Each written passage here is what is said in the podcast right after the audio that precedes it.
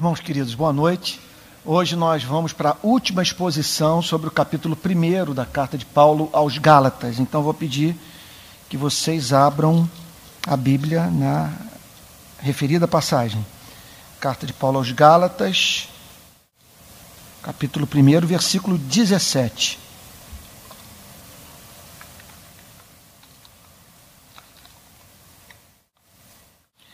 Nem subi a Jerusalém para os que já eram apóstolos antes de mim. O objetivo do apóstolo Paulo com essa declaração é o de reforçar o que havia dito, que ele não havia sido comissionado para o ministério apostólico por intermédio de homem algum. Foi uma escolha soberana divina, mediante um encontro pessoal que ele tivera com nosso Senhor e Salvador Jesus Cristo na estrada de Damasco. Então ele relata no verso 17 que ele não aprendeu o evangelho através da instrumentalidade dos doze. Foi uma comunicação sobrenatural, obviamente, que levou em consideração, que usou todo o seu background teológico, sua familiaridade com o Antigo Testamento, mas uma revelação levada a cabo pelo próprio Senhor Jesus Cristo. E o que o tornou, portanto, é uma experiência sui generis, é, é, livre quanto à produção teológica de Jerusalém. Ele não se viu diante da necessidade de ir lá a fim de se certificar de que aquilo que ele estava pregando era a palavra de Deus ou não, era evangelho ou não. Nem subi a Jerusalém para os que já eram apóstolos antes de mim isso aqui, gente, só pode ter sido uma orientação do Espírito Santo, é um mistério, ou as circunstâncias da vida, alguma coisa que explica, que escapa, perdão, a nossa compreensão, porque a minha curiosidade é a seguinte: como que ele tem esse encontro com Cristo e não se desespera de vontade de correr para Jerusalém para saber de viva voz, da boca dos apóstolos, o que eles testemunharam nos três anos de convívio íntimo, com Jesus Cristo. Uma provável explicação é o fato de que aquilo que ele experimentara na estrada de Damasco e o provável ou os prováveis encontros subsequentes com Cristo compensaram tudo. Então, nem subi para Jerusalém para os que já eram apóstolos antes de mim, mas parti para as regiões da Arábia, Aqui há muita especulação. J.B. Lightfoot, que é um dos comentaristas bíblicos mais citados é, é, pelos, pelos grandes eruditos, que faz parte dessa erudição é, exegética dos textos do Novo Testamento, diz que esse período na Arábia está, é, é, é, está oculto aos nossos olhos por um véu espesso. Nós não temos a mínima ideia do que, é que aconteceu ali. Uma especulação que é feita é que esse período na, na Arábia ele foi um período de meditação sobre o encontro que ele tivera com Cristo, de aprofundamento do conhecimento do Evangelho. Especula-se também que foi um período de três anos que compensou o período de três anos vivido pelos demais apóstolos, privilégio esse que o apóstolo Paulo não teve. Então, alguns declaram que provavelmente foi um período de contato íntimo com o Senhor Jesus Cristo ressurreto, ministrando o seu evangelho ao apóstolo Paulo, ajudando a encontrá-lo no Antigo Testamento, para além do que ele já conhecia, e apresentando a ele revelações adicionais que ampliaram de modo extraordinário a sua visão do, do Evangelho. Isso tudo, caso esta seja a interpretação correta do texto, nos remete para a necessidade do preparo do ministro para o exercício do ministério sagrado. Hoje, esse é um dos problemas que nós enfrentamos nos púlpitos cristãos do nosso país. o nível de despreparo em termos de conhecimento bíblico, teológico, é muito grande. Ele só não é mais sentido pela igreja porque, infelizmente, eh, os, os bancos estão tão carentes de Bíblia quanto os púlpitos. E as pessoas estão se satisfazendo com aquilo que gerações passadas de cristãos, entendam, jamais tolerariam. Então nós precisamos de pregadores que tenham passado os seus três anos na Arábia também. De homens que tenham se preparado para o ministério sagrado. E de uma forma especial, se familiarizando com cinco campos de conhecimento teológico que são de fundamental importância para que um homem ocupe um lugar como esse na igreja.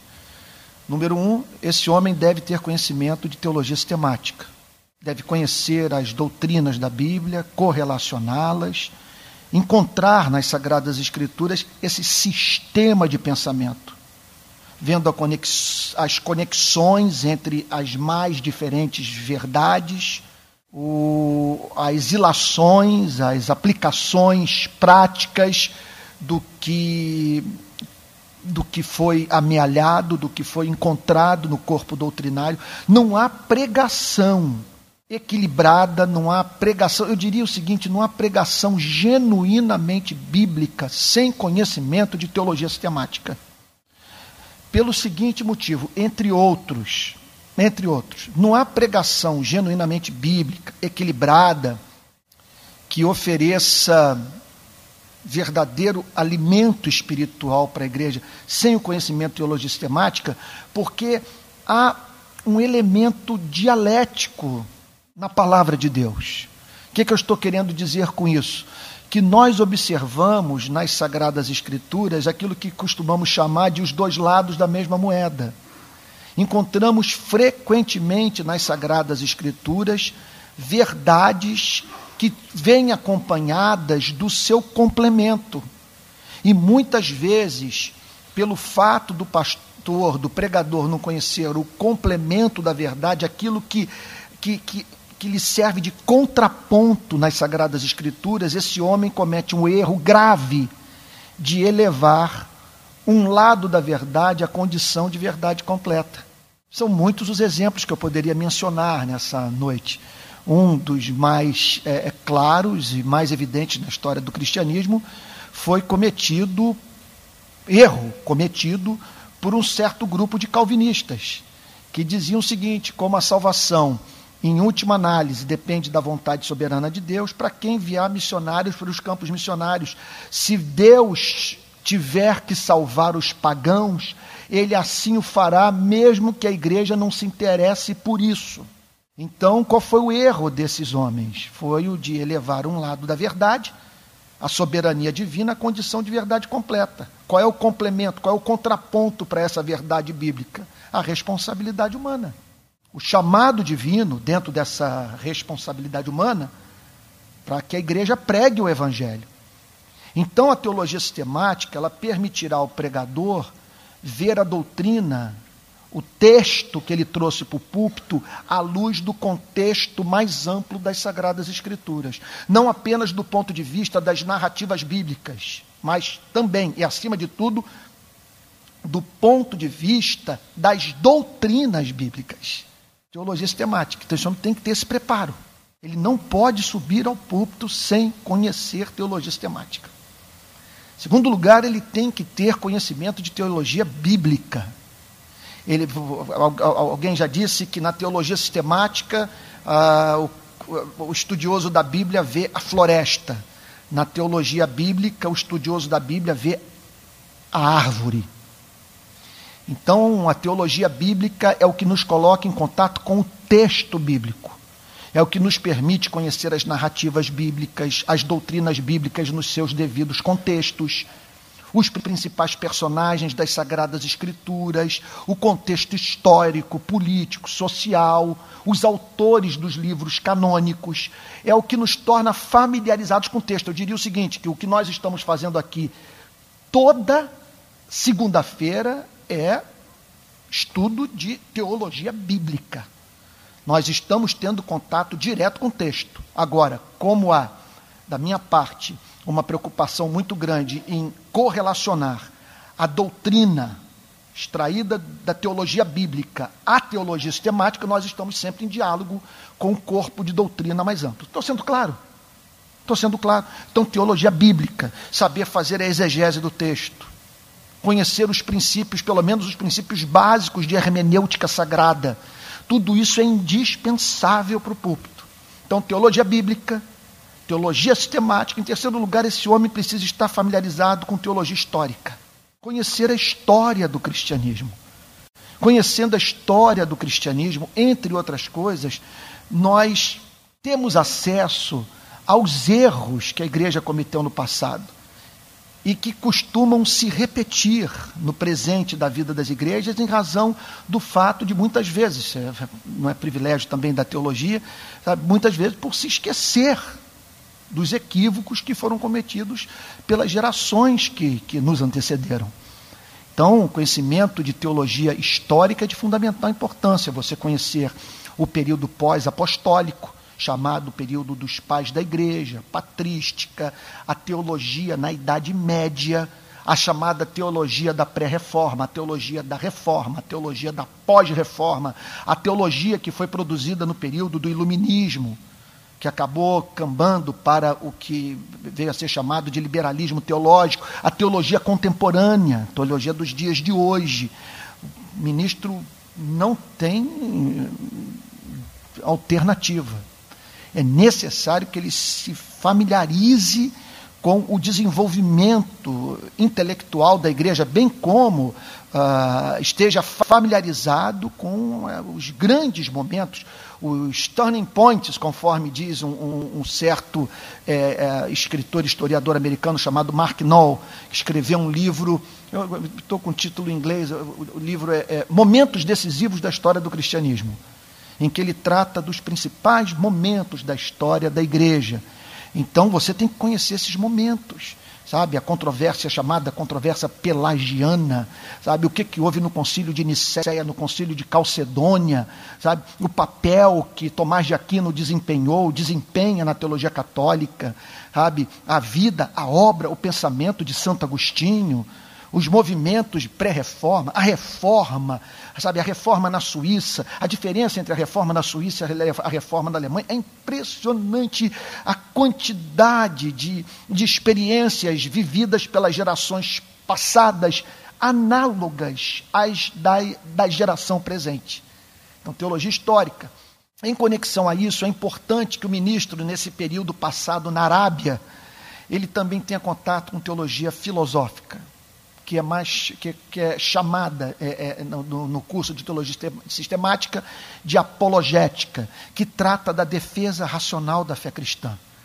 Lida com teoria de conhecimento, lida com as provas é, é, é racionais da credibilidade, da inspiração das sagradas escrituras. Como é que você pode saber que a Bíblia é a palavra de Deus? com os argumentos referentes à historicidade de nosso Senhor e Salvador Jesus Cristo, a sua ressurreição dentre os mortos lida também com os ataques que são sofridos pelas, pelos mais diferentes campos de saber. É uma coisa impressionante esses últimos dias, lendo Karl Marx, deu dor no coração de ver como que ele se desviou da fé cristã. Ele novo, adolescente, revelando paixão por Jesus, falando que libertação só em Jesus Cristo, que em Jesus Cristo o homem é libertado da maldição. Impressionante, de repente ele tem contato com os chamados jovens hegelianos, ele tem contato com o liberalismo teológico da Alemanha e perde a fé, se torna ateu. Criado em ambiente protestante, o pai, membro de igreja protestante, ele foi batizado em igreja protestante, casou em igreja protestante. E outro ponto que me chamou muito a atenção nesses últimos dias, eu tenho estudado muito sobre marxismo, a, influência do cristianismo em muito daquilo que ele falou, em muitas das suas denúncias contra os, os, os equívocos, a exploração capitalista, Foi tudo fruto do contato com os profetas do Antigo Testamento, fruto do contato com escritores cristãos que falavam sobre comunismo, que falavam sobre socialismo. Veja só, não estou dizendo que o cristão tem que ser socialista, não estou dizendo que o cristão tem que ser comunista. O que eu estou dizendo é o seguinte: é que havia muitos cristãos falando sobre socialização da riqueza. Muitos cristãos falando sobre o ideal, poderíamos chamar romântico, de uma sociedade que vivesse em comunhão sabe, cristãos falando antes de Marx sobre lutas de classe. É um negócio impressionante. Impressionante. E apologética, o que, que a apologética faz? A apologética, ela prepara a igreja para esses confrontos. Entre outras coisas, ela prepara a igreja para quando um dos seus jovens tem que entrar no ambiente universitário, vai fazer um curso de sociologia. Esses dias, conversando com uma moça que é membro da minha igreja, professora de uma grande universidade do Rio de Janeiro, ela, ela o seguinte: que a polícia do pensamento exercida pela esquerda torna o ambiente hoje quase insuportável para o cristão. Ela falou: você não consegue respirar. Se você não rezar pela cartilha deles, o espaço de manobra é mínimo. A reclamação dela, uma pessoa que me parece muito equilibrada, da mesmo lado da nossa igreja, é uma pessoa temente a Deus.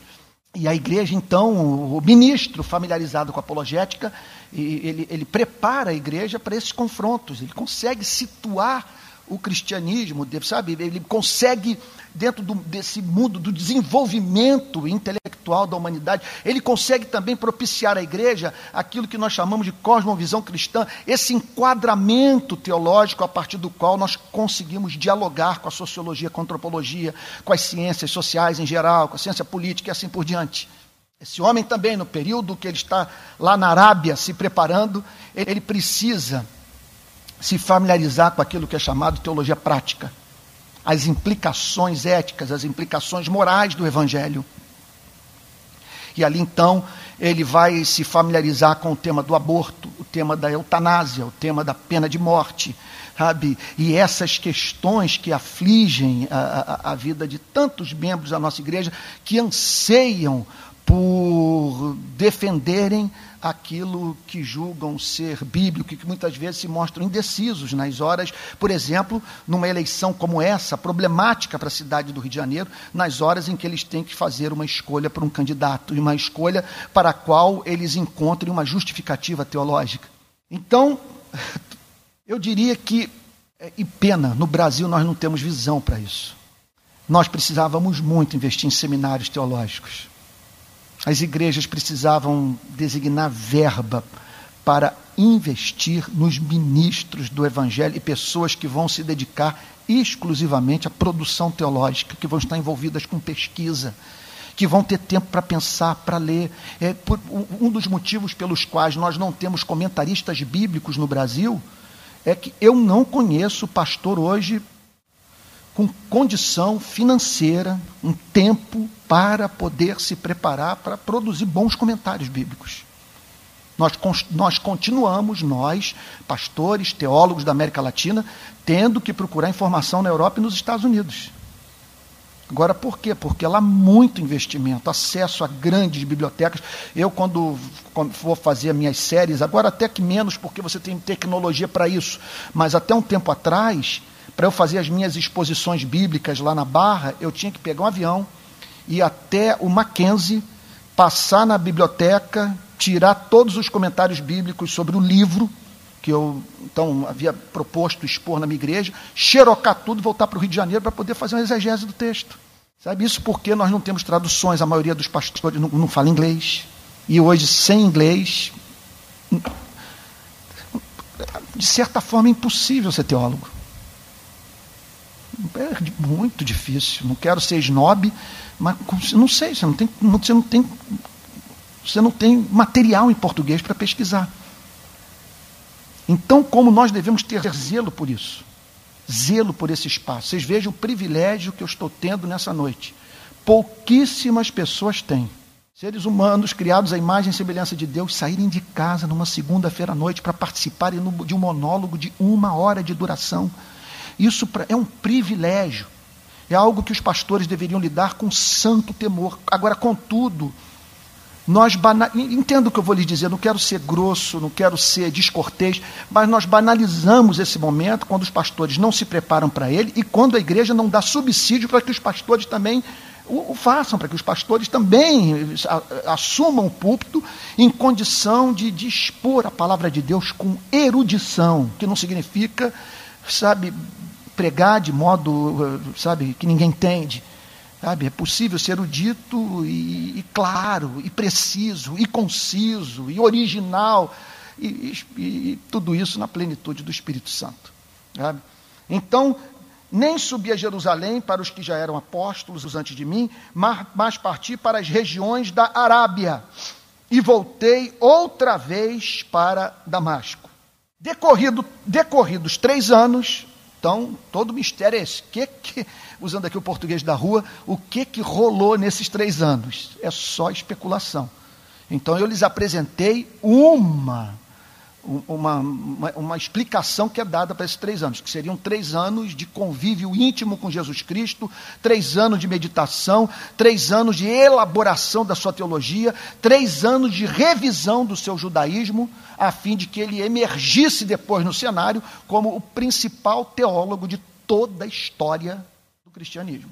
Decorridos três anos, então subi a Jerusalém.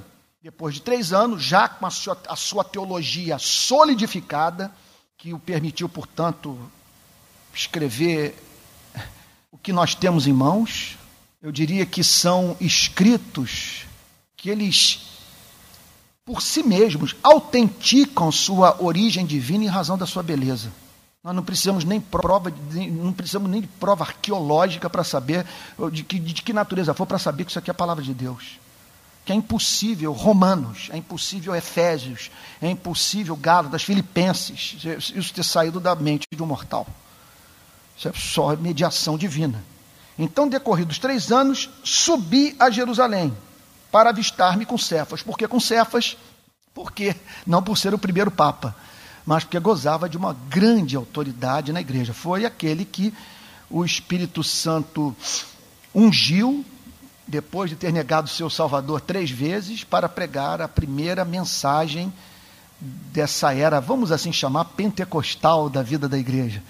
Essa era pós-batismo com o Espírito Santo. E Aqui também muita especulação. Eu tenho para mim que foram 15 dias de o apóstolo Paulo bombardeando o apóstolo Pedro de pergunta sobre o convívio de três anos com Jesus Cristo. O que que foi aquilo? O que que você viu? Não, não há mínima dúvida que ele, movido pela mais profunda curiosidade, ele, ele cravou o apóstolo Pedro de perguntas e o apóstolo Pedro também, certamente, profundamente tocado, comovido com o relato da conversão do apóstolo Paulo e com tudo aquilo que Deus já estava fazendo através do seu ministério. E permaneci com ele 15 dias. Permaneceu com o apóstolo, com o apóstolo Pedro na comunhão santa da cidade de Jerusalém 15 dias. E não vi outro, outro dos apóstolos. Por que ele não viu? Também ninguém sabe. Pode ser que eles estivessem numa atividade missionária, por algum motivo fora de Jerusalém. Ah, não, não, não, nada no texto sugere que ele não teve interesse na comunhão cristã. Que por esnobismo, por soberba, um sentimento pecaminoso qualquer, ele evitou o contato com esses apóstolos. Simplesmente o que a Bíblia diz é que ele não viu os demais apóstolos. Senão, Tiago o irmão do Senhor. O que leva, portanto. Calvino acredita que esse aqui é, é o filho de Alfeu, mas é, é, é, grande parte da erudição, dos estudiosos, acreditam que o que esse texto está dizendo é que Maria fez amor com José. E Maria foi mãe de, de outros filhos, além de Jesus. Que, que Tiago era irmão de sangue mesmo de Jesus Cristo o que santifica, portanto, o casamento, o intercurso sexual entre o casal. Né? Verso 20. Ora, acerca do que vos escrevo, ele está tão preocupado com os ataques que, que vinha sofrendo. É interessante isso, como que a Bíblia também é dialética do ponto de vista das respostas que nós devemos dar a circunstâncias como essa, que nós estamos sendo injustamente atacados. No caso de Maria e Marta, a Bíblia sugere que em alguns momentos a melhor coisa é nós nos calarmos e deixar Jesus sair em nossa defesa. Foi o que Maria fez quando Marta se levantou para reclamar da sua ociosidade, naquele dia em que Jesus Cristo visitava a casa das suas melhores amigas.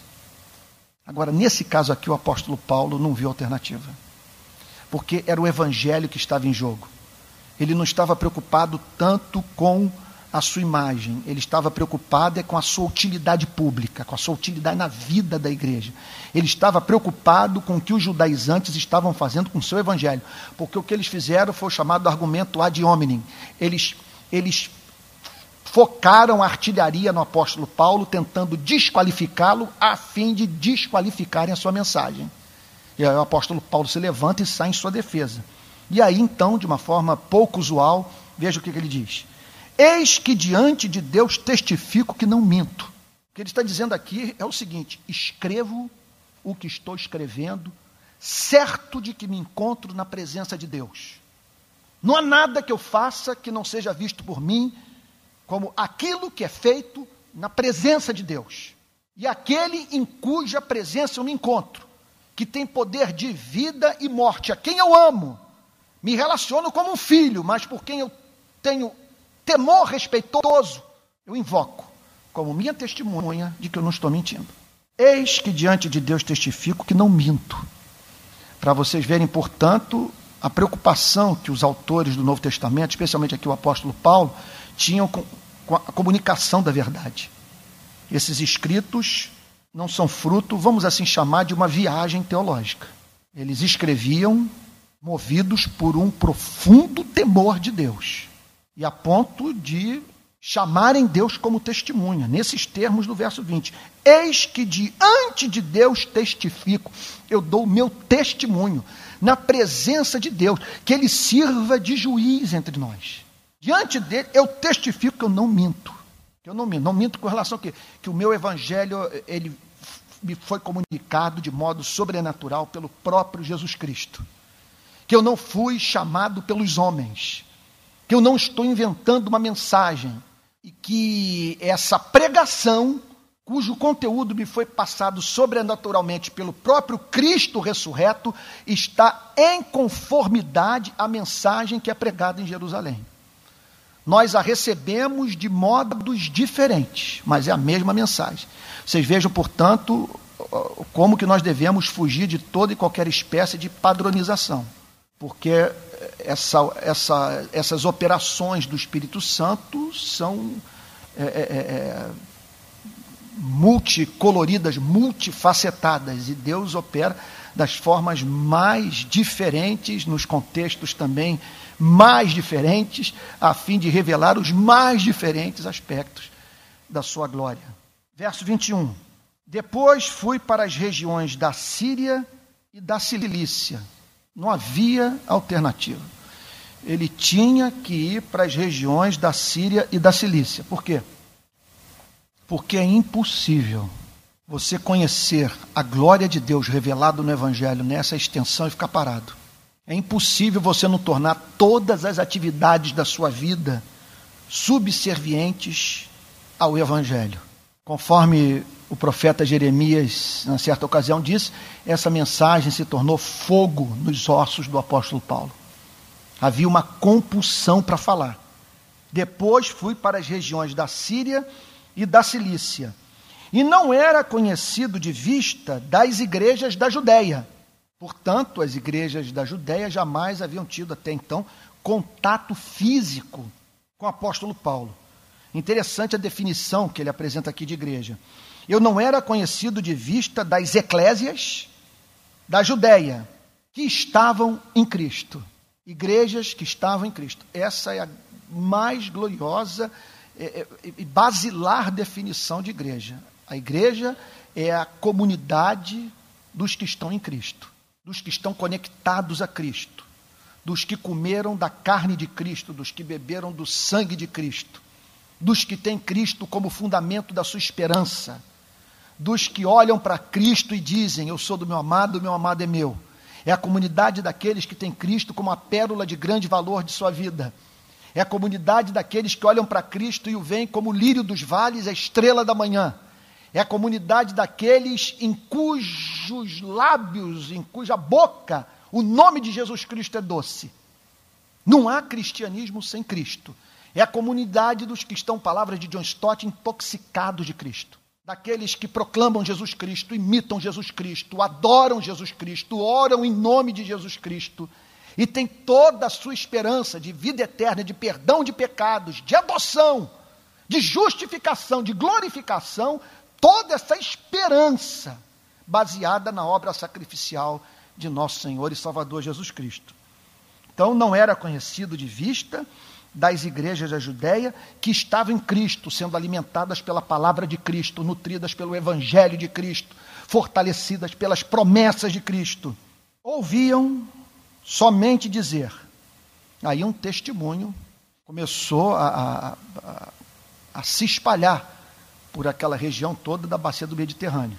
Eles, haviam, eles apenas ouviam dizer: aquele que antes nos perseguia, aquele que não via excelência em Cristo, aquele que tinha Cristo como líder de uma seita judaica, aquele que, que via o cristianismo como uma heresia que se desviara do conteúdo do Antigo Testamento, quer dizer, aquele que havia se insurgido contra a autoridade, que, que dizia que Jesus Cristo havia se insurgido contra a autoridade de Moisés, então, aquele que nos perseguia, que queria a nossa destruição, agora prega a fé que outrora procurava destruir. Então, aquilo que ele tentava destruir por ver como desvio da verdade, como heresia, como corrupção da verdadeira religião, aquilo se transformou no amor da sua vida. Eu diria também para vocês o seguinte: jamais estender a destra pra, da comunhão, jamais ordenar para o ministério sagrado, jamais dar espaço para o ministério de ensino da igreja para pessoas que não tenham dado um testemunho crível da sua conversão. E aqui havia um testemunho crível. Ele nos perseguia e agora ele está pregando a fé que procurava destruir. O que significava o pagamento de um preço altíssimo pois isto representou para o apóstolo Paulo ruptura com, com a sua cultura, com, com amigos. Ele passou a ser visto como inimigo do judaísmo. Um número de perdas a ponto de ser perseguido e odiado, de pessoas fazerem pacto com Deus para o matarem. Então, aquele que procurava destruir a igreja, agora prega a fé. É interessante essa definição do ministério da igreja. Ele prega a fé. Aqui tem dois sentidos: o conjunto de verdade, ele prega a fé, ele prega o conteúdo da fé. Ele prega, ele anuncia uh, esse conjunto de verdades que, que, chamado de evangelho. Agora, aqui também tem um sentido de pregar aquilo que habilita o homem a se apropriar das promessas do evangelho. Ele prega a fé, ele prega a necessidade de seres humanos crerem em Jesus Cristo. Ele chama homens e mulheres para não serem meros espectadores da pregação. Ele chama homens e mulheres para tomarem uma decisão pessoal por Jesus Cristo, de, a ponto de confiar em Jesus Cristo, de botarem sua esperança em Jesus Cristo. Aquele que antes nos perseguia, agora prega a fé que outrora procurava destruir. É uma passagem belíssima. Verso 24.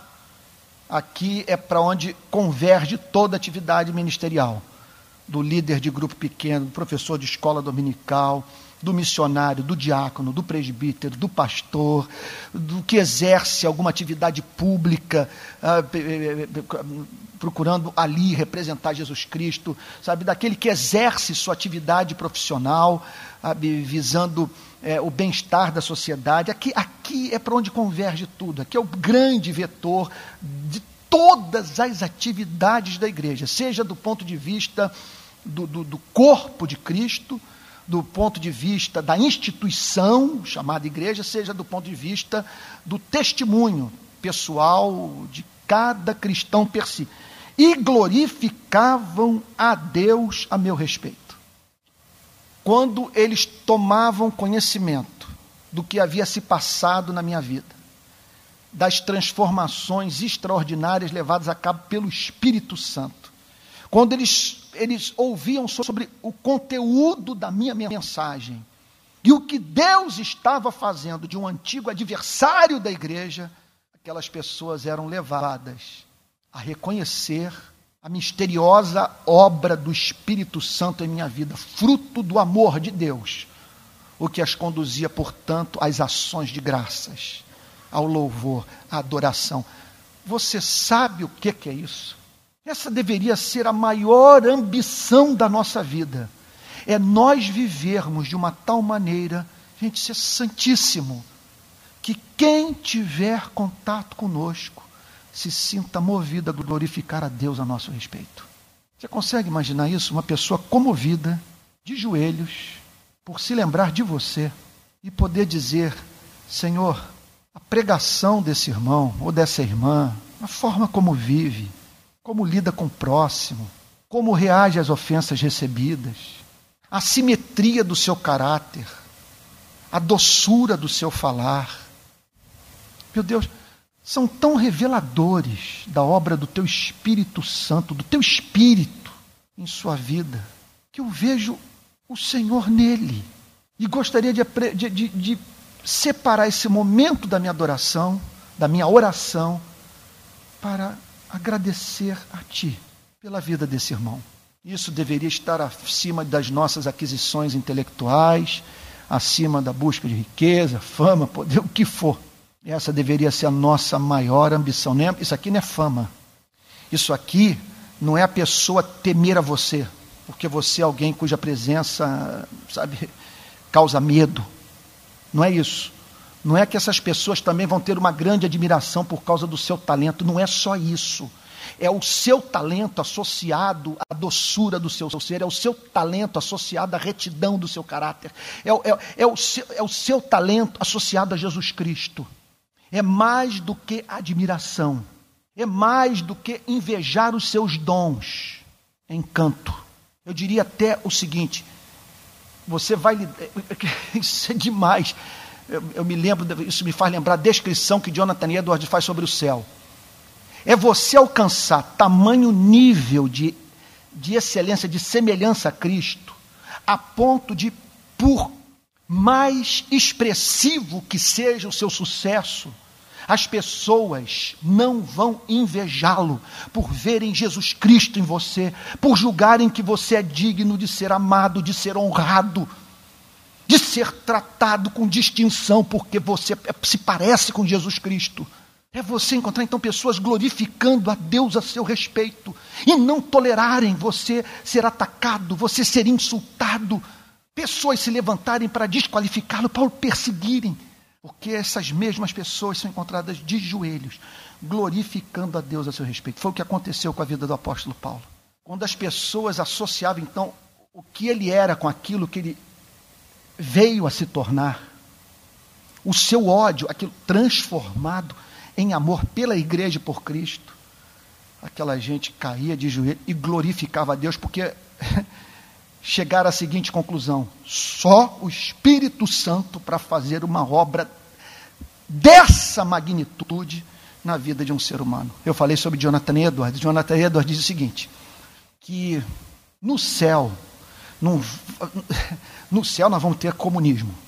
Porque o comunismo só é possível numa sociedade de regenerados. Sem a regeneração é inexequível. Então no céu vai ter a perfeita comunhão. No céu, é, diz Jonathan Edwards, não haverá inveja. Por que não haverá inveja? Porque no céu, se porventura você vir alguém acima de você, essa pessoa será tão amável, tão excelente, tão santa, tão, tão humilde, tão disposta a servi-lo, revelando de tal maneira o seu amor pela sua vida, que você vai se regozijar pelo status que esta pessoa ocupa no universo criado por Deus. Eu diria o seguinte: que o oposto disso aqui, que é uma perversão satânica, é um testemunho como esse, em vez de, em vez de levá-lo a cair de joelhos, produzir inveja no seu coração. Aí é onde Satanás se insinua. Quando aquele por quem você deveria estar glorificando a Deus é objeto de um desejo íntimo, de um de fracasso, de você adoecer com a sua prosperidade e se alegrar com seus deslizes. Faz parte, quer dizer, esse sentimento descrito pelo verso 24 é bastante revelador da saúde espiritual daquelas igrejas. Porque faz parte da santidade de vida a capacidade de você identificar o que é excelente, o que é belo, o que é digno de louvor. Faz parte da santidade de vida, então você conseguir identificar essas pessoas, pessoas que você sente movida a lavar os seus pés. Por quê? Porque se parecem com Jesus Cristo, estão identificadas com a causa de Cristo. Você conhece gente assim? Eu conheço. Conheço gente, inclusive, que está aqui nessa noite por quem eu tenho esse sentimento. Então, entre as pessoas, se não são as pessoas que mais se parecem com Jesus. Sabe? Eu já pude conhecer em toda a minha vida. E glorificavam a Deus a meu respeito. Que essa seja a ambição da sua vida, da minha vida. Viver para a glória de Deus. Viver para a revelação dos atributos morais de Deus. Viver para que pessoas conheçam a santidade de Deus, a lealdade de Deus, a graça de Deus, a longanimidade de Deus, a misericórdia de Deus, a sabedoria de Deus, através da sua vida. E foi assim que aconteceu com a vida do apóstolo Paulo, e ele só tratou de falar nesses termos porque o evangelho estava envolvido. Porque ele tensionava fazer uma apologia pró-vita sua, como diz John Stott, uma defesa da sua própria vida, porque ele entendia que isso era importante para a causa do evangelho.